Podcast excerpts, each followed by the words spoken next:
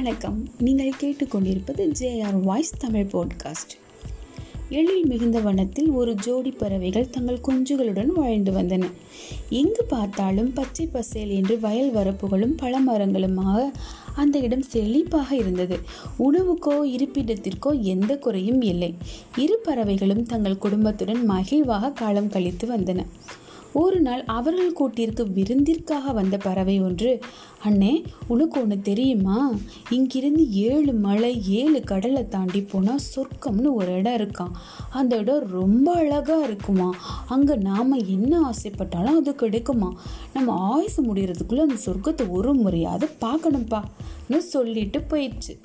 சொர்க்கத்தை பற்றி கேள்விப்பட்டதிலிருந்து அங்கு செல்ல வேண்டும் என்ற அவள் நம் கதாநாயகனான பறவைக்கு மேலிட்டது.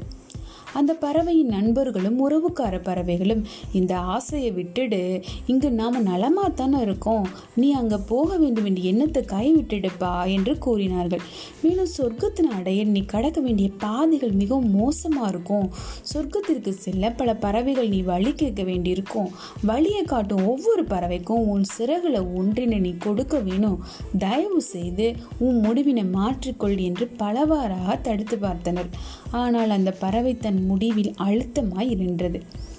பறவை சொர்க்கத்தினை அடைய தன் பயணத்தினை தொடங்கியது.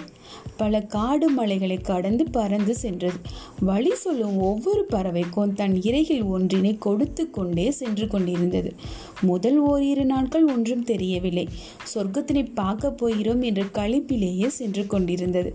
நாட்கள் செல்ல செல்ல பறவையின் நிலை மோசமானது. போதிய உணவும் ஓய்வும் இல்லாமையால் உடல் மெலிந்து போனது.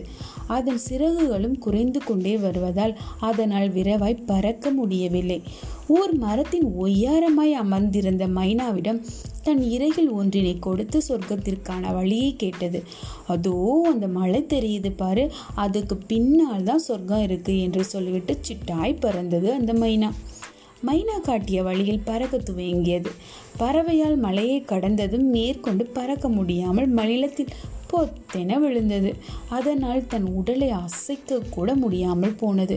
அந்த பறவையால் மலையை அடையத்தானே முடிந்ததை தவிர அதற்கு பின்னால் இருந்த சொர்க்கத்தினை பார்க்க செல்லவே முடியவில்லை. தன் கண் முன்னே தொலைவில் தன் சொர்க்கத்தினை ஏக்கமாக பார்த்துவிட்டு மடிந்தது பறவை. நமக்கு எவ்வளவுதான் கனவுகள் லட்சியங்கள் இருந்தாலும் நம்முடைய உடல் நலனை மறந்து நம் உணர்வுகளை கொன்று அதனை அடைய வேண்டும் என்ற அவசியம் இல்லை. மனசுக்கு நிறைவாய் வாழ்ந்து கொண்டே நம் இலக்குகளை அடைய முயல வேண்டும்.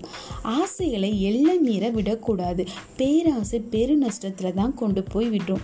ஒவ்வொரு நாளுமே வாழ்வை திகட்ட திகட்ட வாழ்வோம். நன்றி.